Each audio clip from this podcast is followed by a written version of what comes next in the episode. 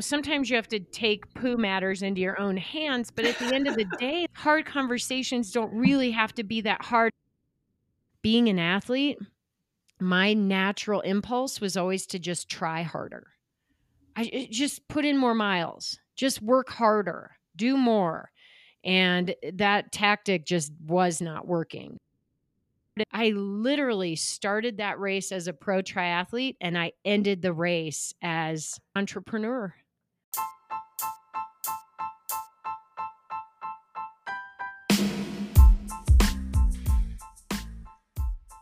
Hello, and welcome to Shiny Objects. I'm Elise Mason, here with Jamie King. The voice you just heard was Nicole DeBoom, founder of Skirt Sports, who will talk to this episode about everything from her career as a professional triathlete to how to sell your business. This episode is our next installment in a series featuring women entrepreneurs. Thanks for being here, and stay with us.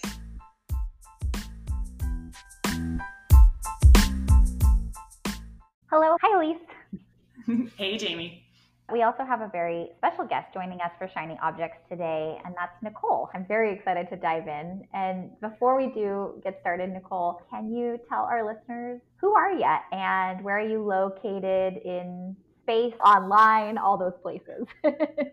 You bet. I am actually recently transplanted to the little mountain town of Steamboat Springs, Colorado.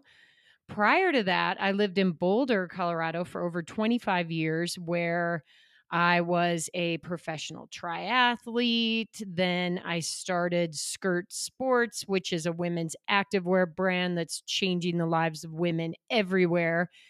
And then at some point in the middle, my husband and I decided we were getting old. So then we had a kid. And then last year, this is like the this is the whole episode. And then last year, the shit hit the fan and my business was doing all kinds of crazy things. And at the tail end, I was able to sell it to an incredible new owner. And that's when I bring it full circle and made the move up to Steamboat Springs, where I am living in what I call the in between. I am not doing another career at the current moment. And I am letting myself rest and recover from what I just told you. Good for you. And I can't wait to dive so much more into that because there's so much there to talk about. But you guys, I will share today. Whew, I've just had a really big week. It has been a monstrous week in the King household. Elise knows all of this, but I have probably been so dark, missing in action, all of those things for the past week. I feel like I have been living in a bubble or some sort of weird vortex. I just moved into our first home. We now own our first home. And my son celebrated his third birthday and he started preschool all in the same week. So, woo, that's been a big been a big thing. Life just kind of came at me like a tornado. And I had a lot of hubris going into it. I was like, oh, totally. I'll be like unpacked by Wednesday and I'll like get back to work. And I'm still not unpacked. But my unimportant, important news today is that, you guys, I have unpacked every single box from my kitchen. There are no longer any remnants of cardboard in my kitchen. And that is my unimportant news because it feels like the biggest sigh of relief that I have had in a long time. and that's it. Yeah, that's it. It's just out of my kitchen cardboard. Please be out and be gone. I can't take it anymore. And that felt like a really big feat. Oh my gosh, what a huge win. The kitchen is the heart of your home. Like, how would you get anything done if you couldn't get your kitchen cleared out and ready to go? I couldn't. I felt crazy. There were so many obstacles to unpacking it. One in which little things that you discover, oh, the insides of the drawers are disgusting. And so I spent so much time just cleaning before I could unpack. And then so my timeline just got pushed and pushed. And from a person who's a zero inboxer like myself, I'm also like a zero cardboard boxer. I couldn't rest. I was just like, I need this all gone. zero cardboard boxer. I was like, I need it gone for my sanity. Uh, anyways, yes. So that's very important, but also unimportant news for you today from the King household. I love it. I have some unimportant, important news that is about my daughter who's five. And we have had her in swim lessons since she was a baby. It was probably the first activity I signed her up for. One of those mommy and me things that costs way too much and you actually don't get anything out of, but you just do because it's your first kid. And through these years of swim lessons and summers in the pool, she has been really resistant to putting her face in the water, like most kids. And just this weekend, we went to the pool and we actually weren't planning on going to the pool, but we ended up there. So my kids went swimming in their clothes, first of all. She was in a, a frozen dress and she went swimming in her dress. And then all of a sudden, she just starts putting her face in the pool over and over again, being like, Mom, look, I'm putting my face in the pool. That's amazing. So, in other words, she'd let it go. it was a good reminder that with this kid, and this has been true of basically everything with her, whether it's potty training or not using pacifiers anymore, etc. Once she makes up her mind and decides to do something, she just goes for it and she goes full in. But until she decides, there's just no chance in hell that anything's happening. I'm so you know, proud. Yay. I am too. And I think this is one of those things where you're going to look back. Everyone tells us who you were at four, five, six years old, you're still exactly like that today. When she's 40, you're going to be like, you were always like that. You just wouldn't do it until you made up your mind. Then you were all in. I cannot wait to be telling her that when she's 40. And I think it's such great insight too. I love it when my mom or other grown ups in my life tell me about how I was. It gives you insight into your own strengths or weaknesses or challenges. Yes. I love that. Well, you guys, I have some unimportant, important news. Do you want to hear do it? tell. Yes. Of course. I kind of want to talk about dog poo and hard conversation. Oh my God, how do these go together? I am on the edge of my seat. so, in our new house, our next door neighbors are really awesome. But the front of their house, they had it out to various renters, and they recently kind of kicked them out because they're going to do a remodel. And the renters were nice, but they had a dog that they just let sit out front all the time. And I didn't realize this until after they sitting on the front porch trying to enjoy the, the gentle breeze that was blowing my way until I realized that all I was smelling was dog poo. So I walked over to the next door neighbor's yard and she had left the entire yard was full of dog shit. I'm not kidding. And I was like, I can't even enjoy my front porch and sitting out here with the dog shit there. And she doesn't even live here anymore. So, a little backstory is that when I was in my early 20s, Tim and I were living with his brother Tony, and Tony had gotten a Newfoundland puppy, which makes like a ton of big dog poos all the they're huge poops.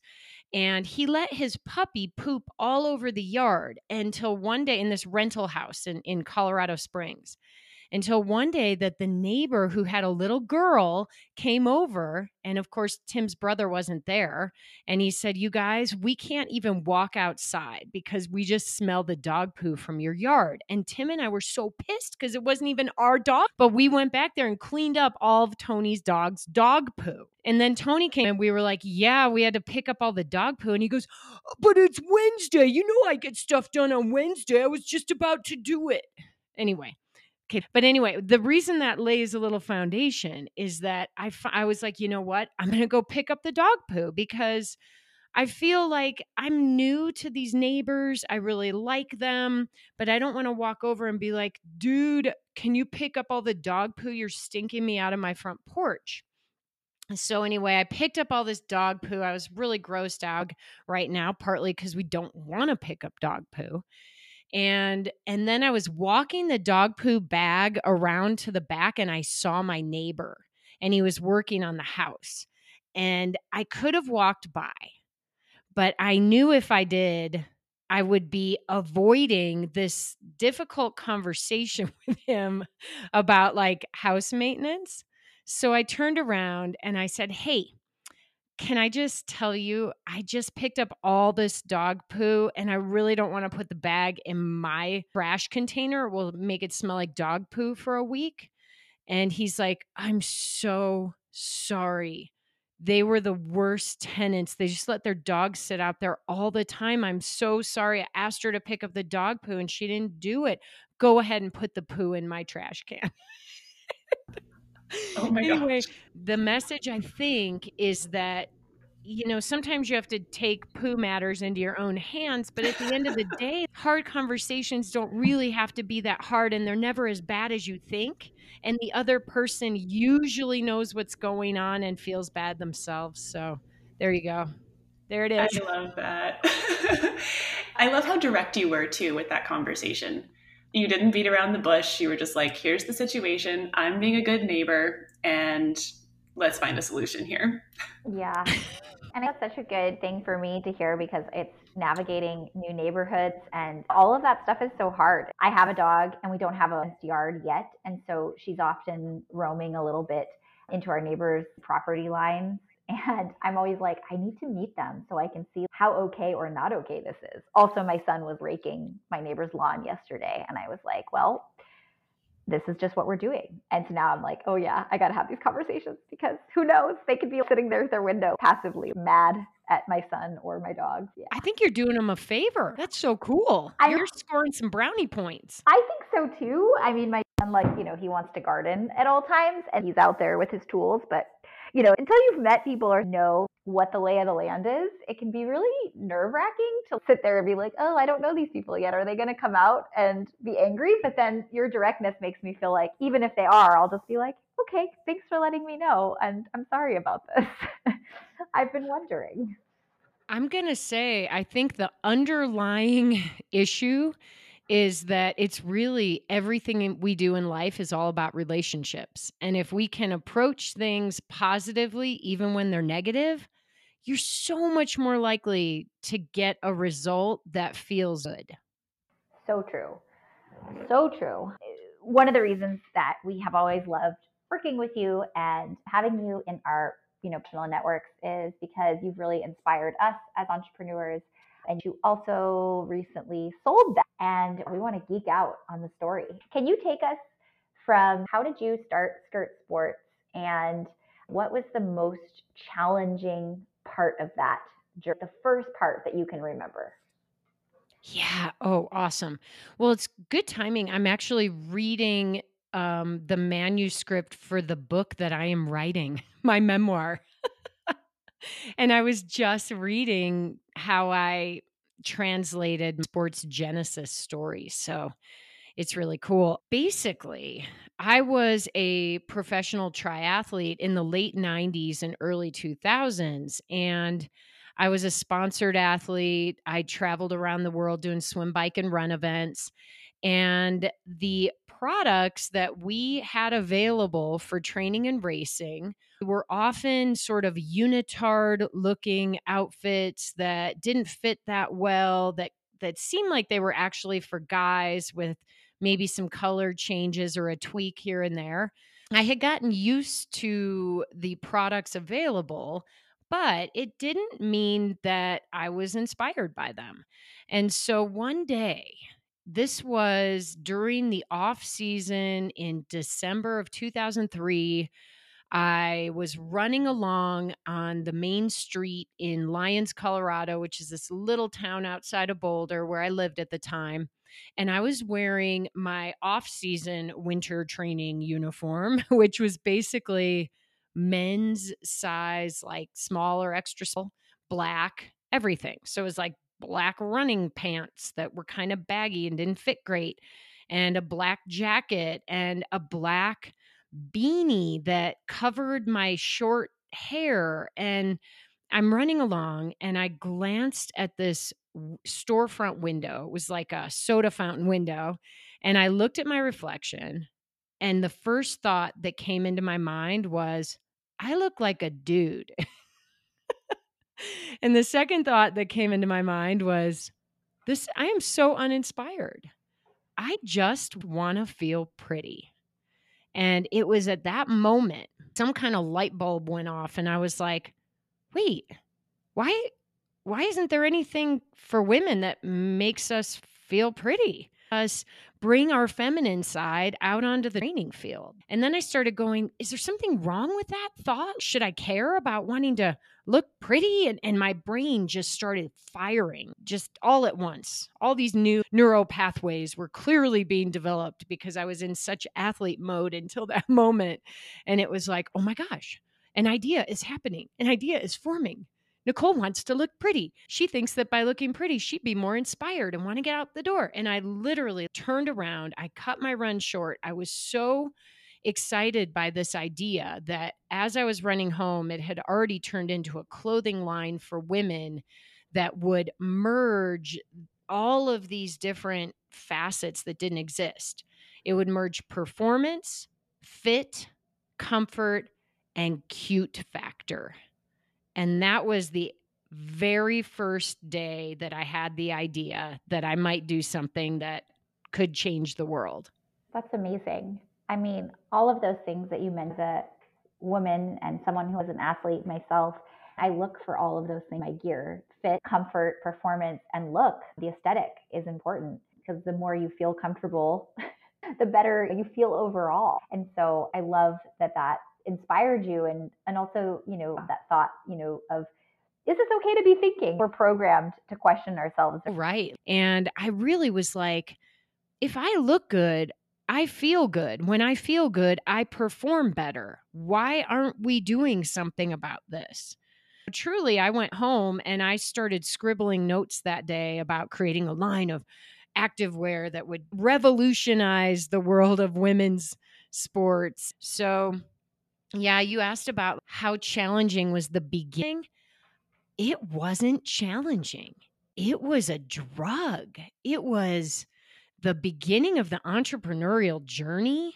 If you really believe in what you're doing, and honestly, you should stop as soon as you don't 100% believe that you will succeed. You should stop because it is hard and it does take a lot out of you.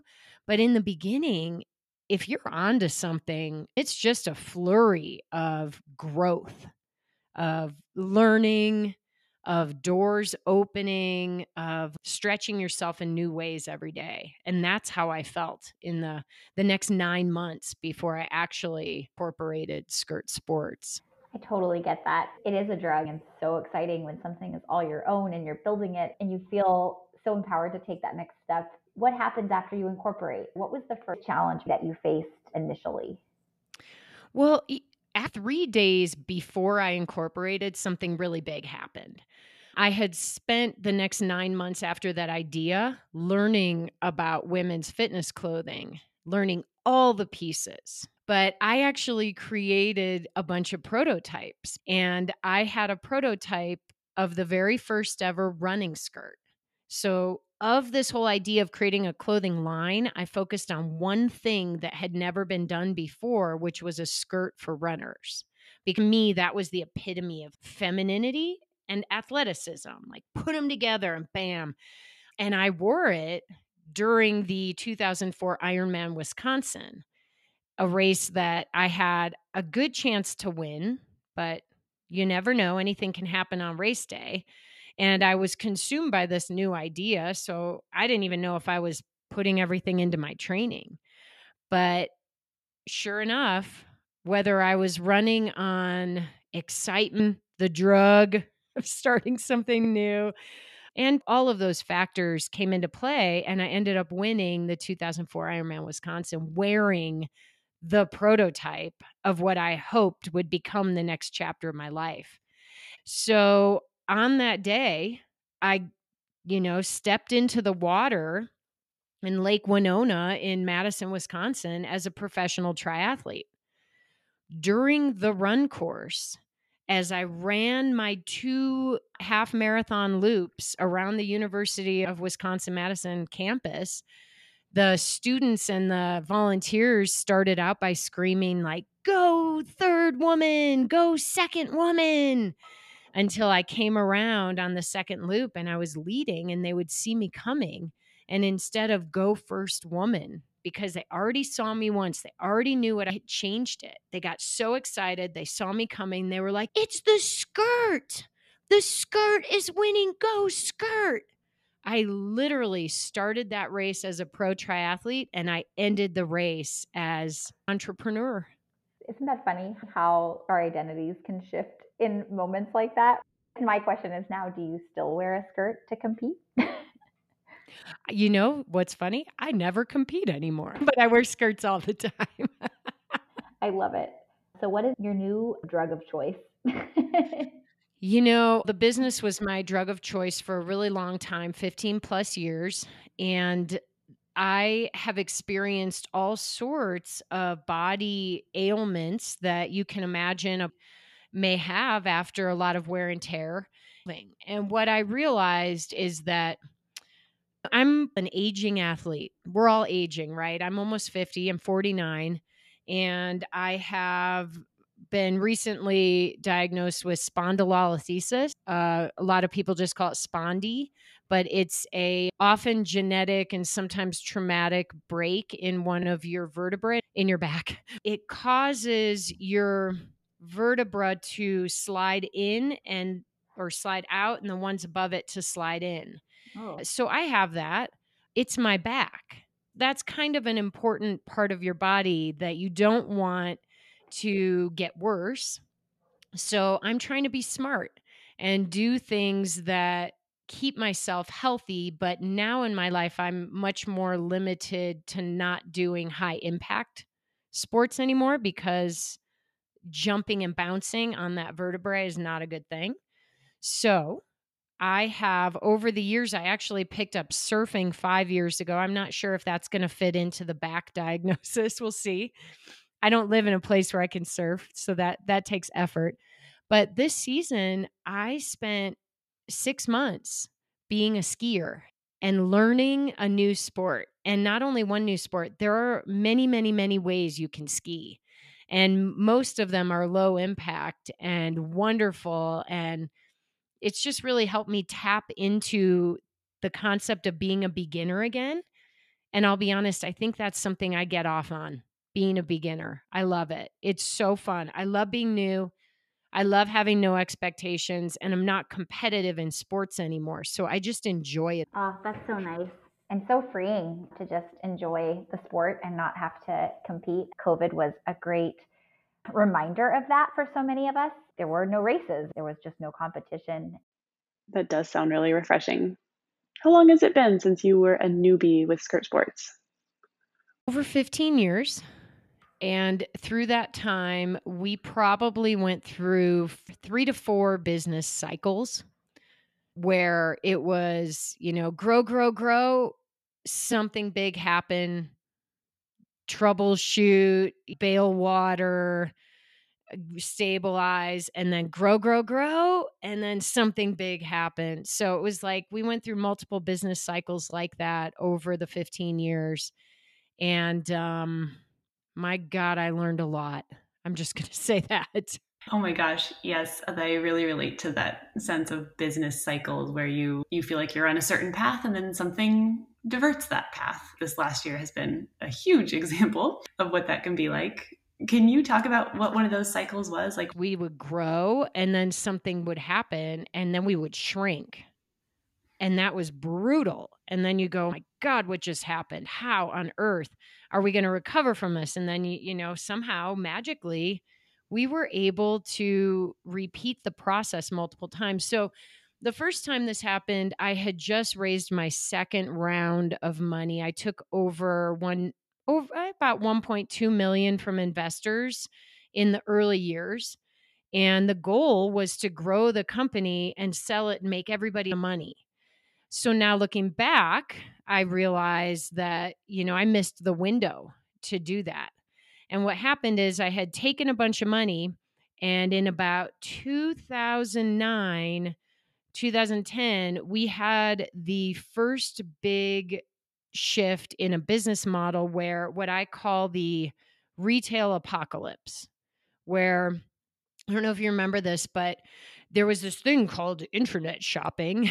like we were doing it from the beginning, but we had also grown what we called the wholesale business exponentially. We probably had three, 400 retail stores and a lot of bigger stores that were carrying our products. And you're kind of balancing that out. And what happened during this apocalypse is it was a recession 2008, 9, 10, right in there. And a lot of the mom and pops started going out of business. And it was a really trying time for everybody, not just the stores, but also for brands because stores were not paying, people were not shopping. So we actually went through one of the first big shifts that was totally outside of our control. It was definitely tough. You know, our biggest year in business was, I think, 20, right around then, maybe 2012. And as soon as the trickle effect from that recession really hit, we had our first backwards year. It was maybe year seven or eight into the business. And I didn't know what to do because in our business, you plan things over a year out. So the next year was already sort of in the books. You're like, well, I guess we're going backwards now. so, yeah, I mean, what you do to recover, you have to take this stuff. It's like a 12 step, it's like day by day you know? And every day you're putting out a different fire. And being an athlete, my natural impulse was always to just try harder. I eh, just put in more miles, just work harder, do more. And that tactic just was not working. So eventually, we had to make a shift. We cut half of our employees. Um, and we changed our business model and we shrunk to about half the size we'd been and then we said let's see if we can get it profitable and then the next year we were able to make it profitable again and start growing it was crazy so it's like you're patting yourself on the back but at the same time it was super traumatic and definitely difficult you know you we talked about hard conversations like we had a day literally where we had to sit our entire staff, one by one, came into this conference room, and me and my president at the time sat there and we basically told them whether they had a job or not. It was like we just, they came in and we would just lay it out.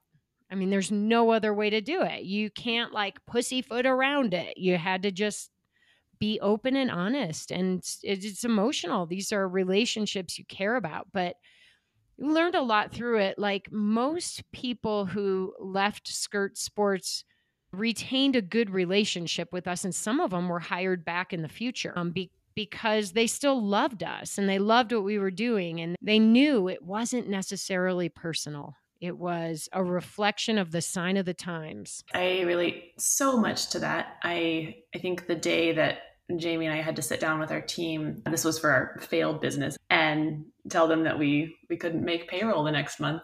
Probably one of the hardest emotional days I've ever had. It takes a lot out of you. It does. And but you know what? It doesn't take a lot out of everyone. Some people they just have a different business approach. It's not relationship based, but you guys aren't like that and I wasn't either. You know, to me, relationships were everything. I think the, your analogy about being an athlete and just trying to work harder and run more miles, and then having to face the music and say, actually, this isn't going to work, which I think is also a skill you gain through athletics of learning to adapt and learning to figure it out on your feet sometimes. And I'm wondering how you thought about your eventual transition out of skirt sports. Was this something that you were planning for? How did you arrive at the time where you decided, okay, I'm ready to move on? I'm going to tell you something. This is so crazy. In 2019, I put two goals on a piece of paper. Every year, I put my goals on a piece of paper. Every year, they come true. But in 2019, I wrote down two goals. I didn't say them out loud because of the nature of them, but they were sell my business and change my pace. And in 2019, I was moving forward to sell skirt sports finally. I had been almost 15 years in the business.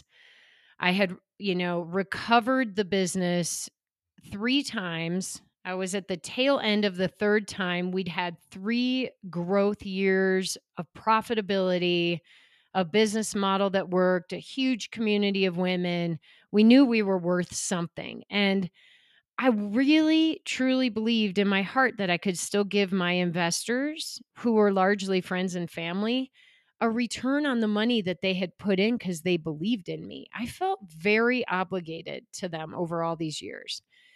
And so in 2019, I hired a really awesome dude who's helps people sell their businesses. We worked on our deck. We uh, tightened everything up and we got ready to sell skirt in August 2019. And it was literally the next day we were going to go to market. There's this sort of secret black market for selling companies. It's such a weird process because how do you sell your company if you can't tell anyone that you're trying to sell your company? But like it's a secret thing, right?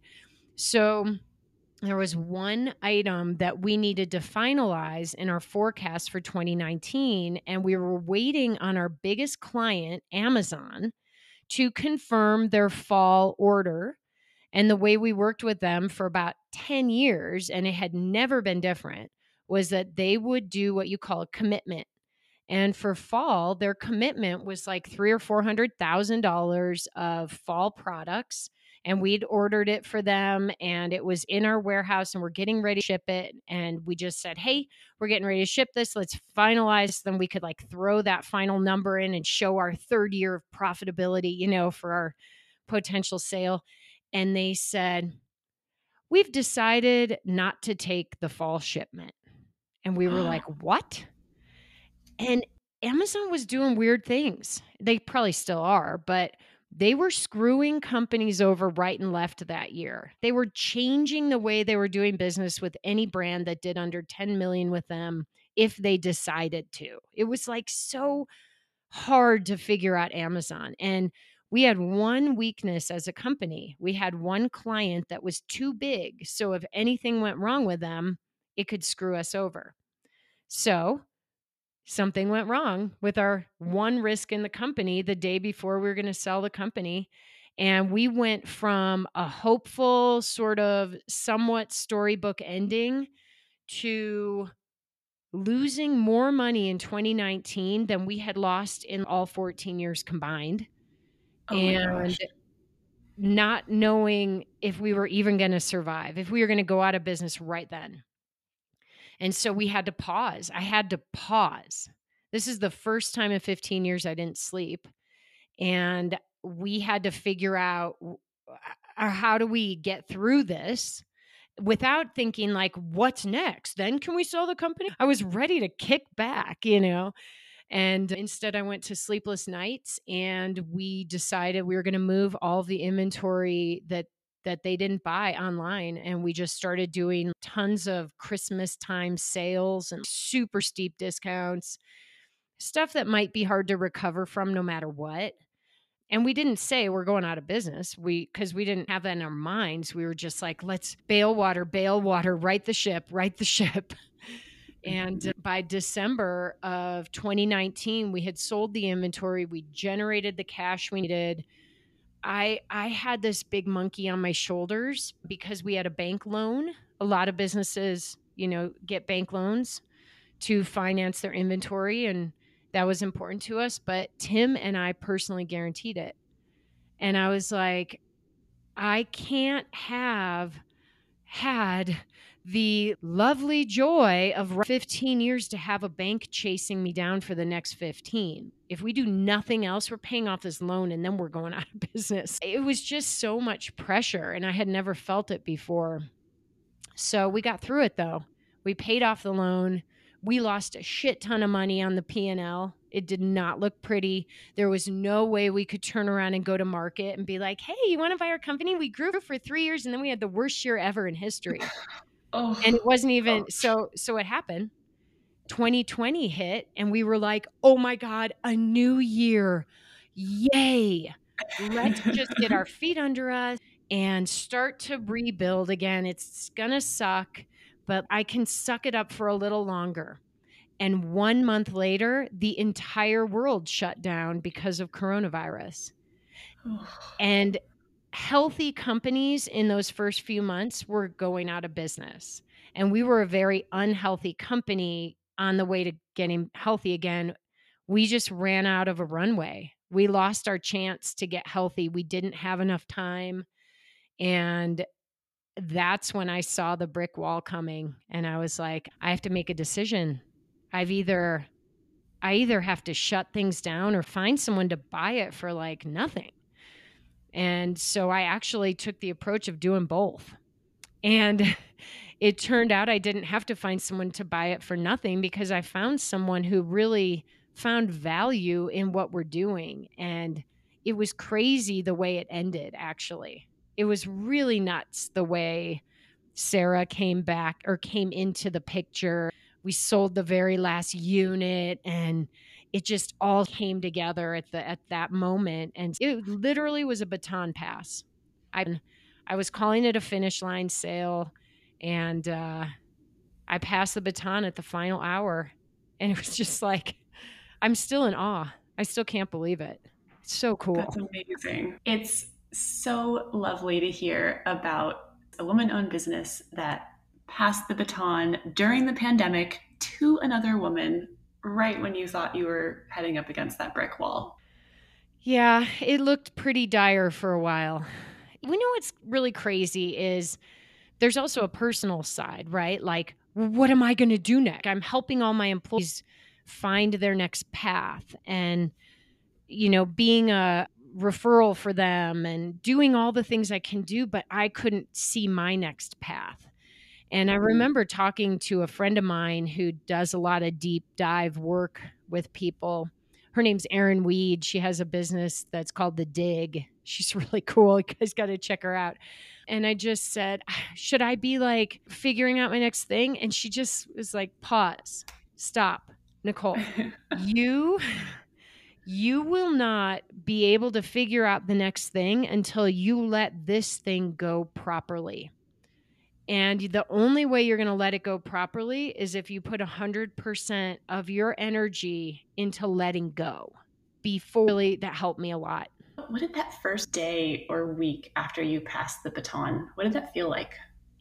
Well, it was crazy because the lead up was so dramatic and anticlimactic. Like, we were down to two employees. I had been talking to Sarah we thought we were going to get a deal done, but we knew that the best option was to sell the rest of our inventory so she didn't have to be saddled with a bunch of extra small black one piece swimsuits, which is what we had left. and what's funny is Skirt Sports is a skirt company, but what we had at the end was the thing I was wearing in that 2004 Ironman, which was a swimsuit. And so we got to the very last week and we had 750 units left.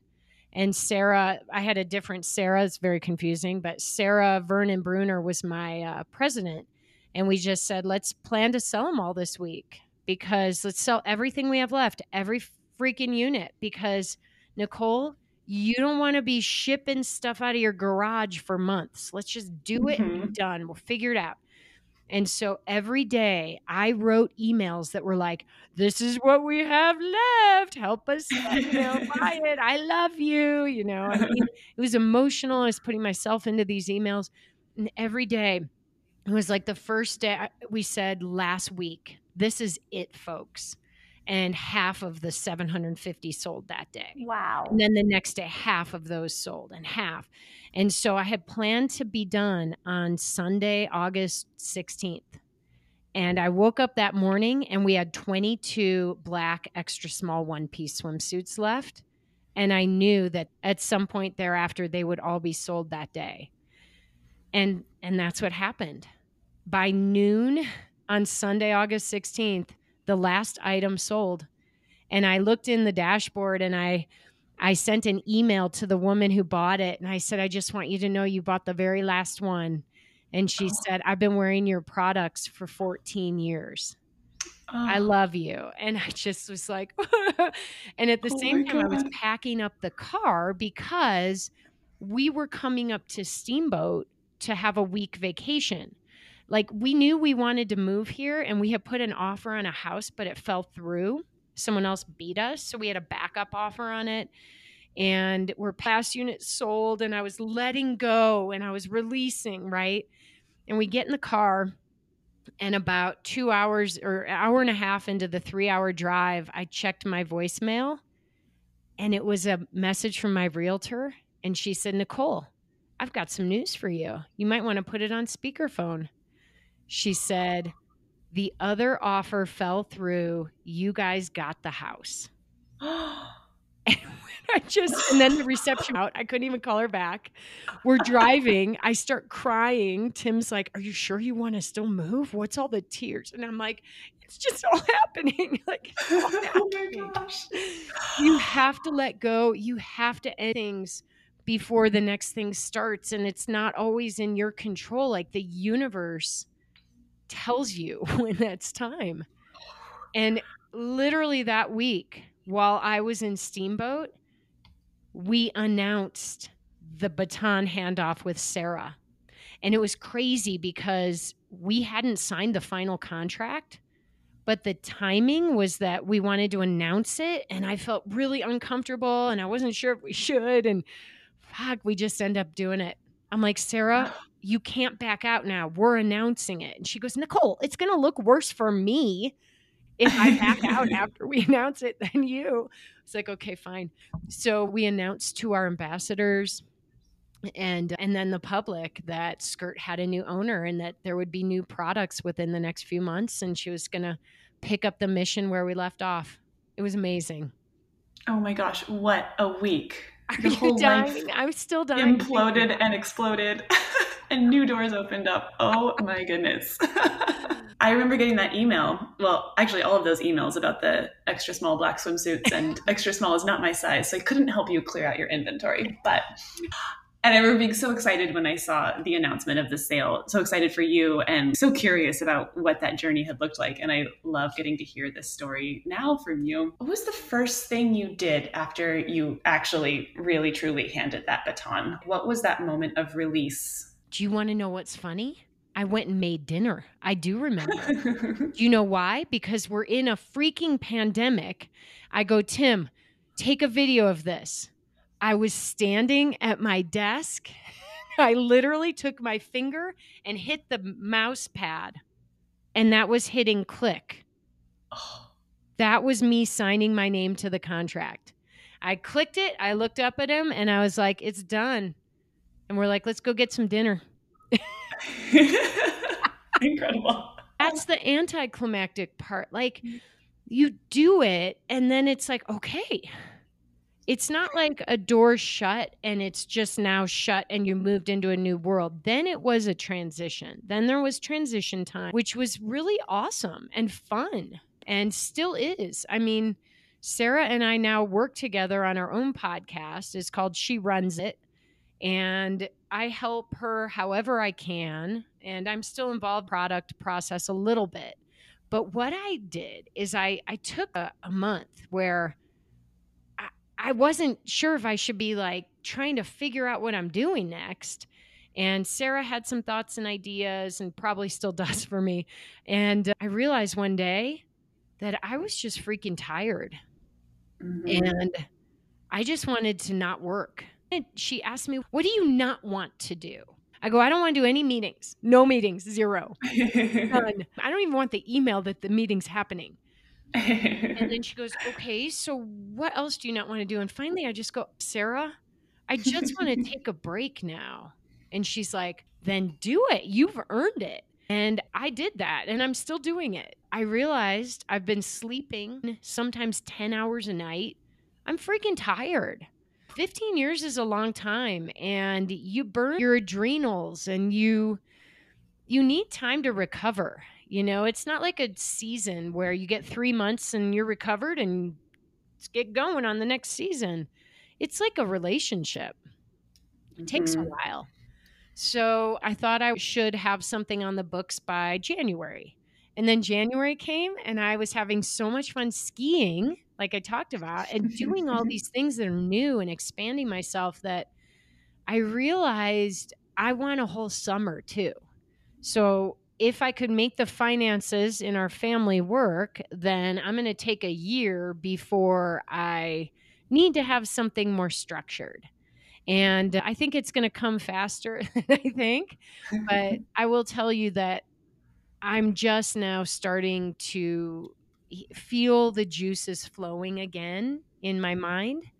And I know that this won't last forever. So I'm trying to enjoy it and not get into those phases of going, what should I do next? What should I do next? I'm just, I'm trying to let it be an organic process. Good for you for sleeping, for playing, for skiing, for resting. That sounds so delicious. You know, momming, wifing, like relationship nurturing has also been really important right now. And so mm-hmm. that's kind of the focus going with the flow. For a while, all I wanted to do was like look up interesting recipes and cook. And now I'm like, I think I should get a bunch of frozen food and make dinners easy.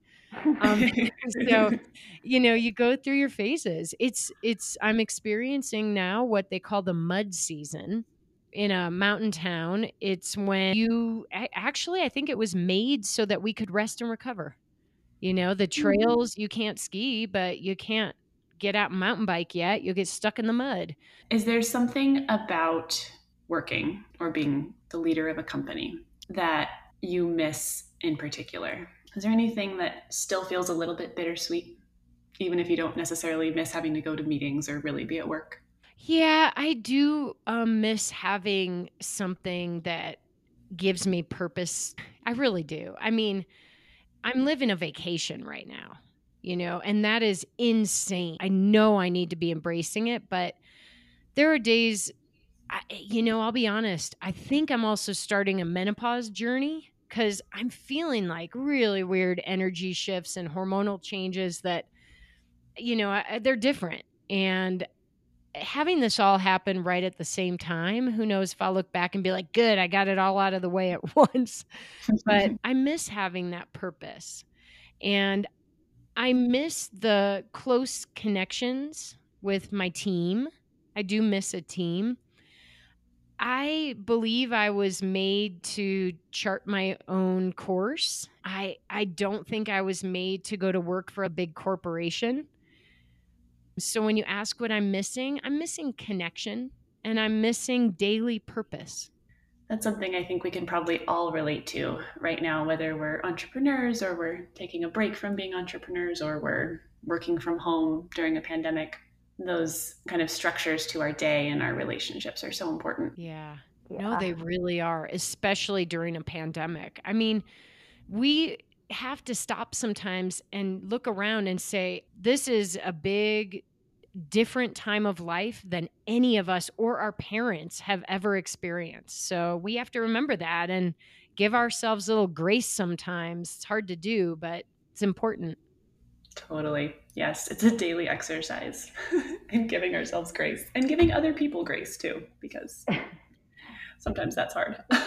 Very hard. there is one question that we ask every guest, and this one is especially perfect for you. And that is can you tell us about either your favorite sports bra or tell us a story related to a sports bra? Oh my gosh. I have so many. I knew this was coming. The first one is about the fact that I used to race in a one piece swimsuit, which you know. And I used to shove my gels down the top of my one piece swimsuit, but there was no bra underneath it. And I'm an A cup. So usually the gels would stay in place. But what would sometimes happen is they would, you know, jiggle around in there. So then they would cause chafing between my two tiny A cup boobs. And then eventually they would fall straight down into the crotch of my one piece swimsuit. So I'd be pulling gels out of my crotch in iron.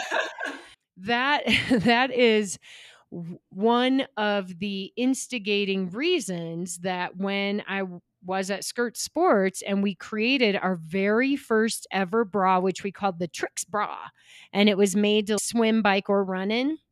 That I put what we called cleavage alley pocket into the bra. And as soon as I would tell women about the cleavage alley, it was like light bulbs going and they're like i always shove stuff down my bra and i always get chafing so my my favorite bra to be honest is no bra I still wear no bra all the time, and especially during a pandemic. And I will say, when you are skiing and cross country skiing and downhill skiing, and you don't have need if you're an A cup like me, uh, and then you don't sweat as bad and get so cold afterwards. But if I had to wear a bra, I still love my skirt sports bras, and I will go all the way back to 2007 when we did our first bra with cleavage alley pocket. That's amazing. I have this picture in my mind of you pulling gels out of your crotch and all the dudes around you being like, what is happening? I, and then putting them up to my mouth and eating yeah. them. It's so weird. Thanks for joining us for another episode of Shiny Objects. If you enjoyed it and want to hear more, we'd appreciate you subscribing and reviewing us on your podcast app of choice. We'd also love to hear what you're going through send a 30 second audio clip to hi at shinyobjects.live and we may feature you on a future podcast. Thanks for listening and come back soon.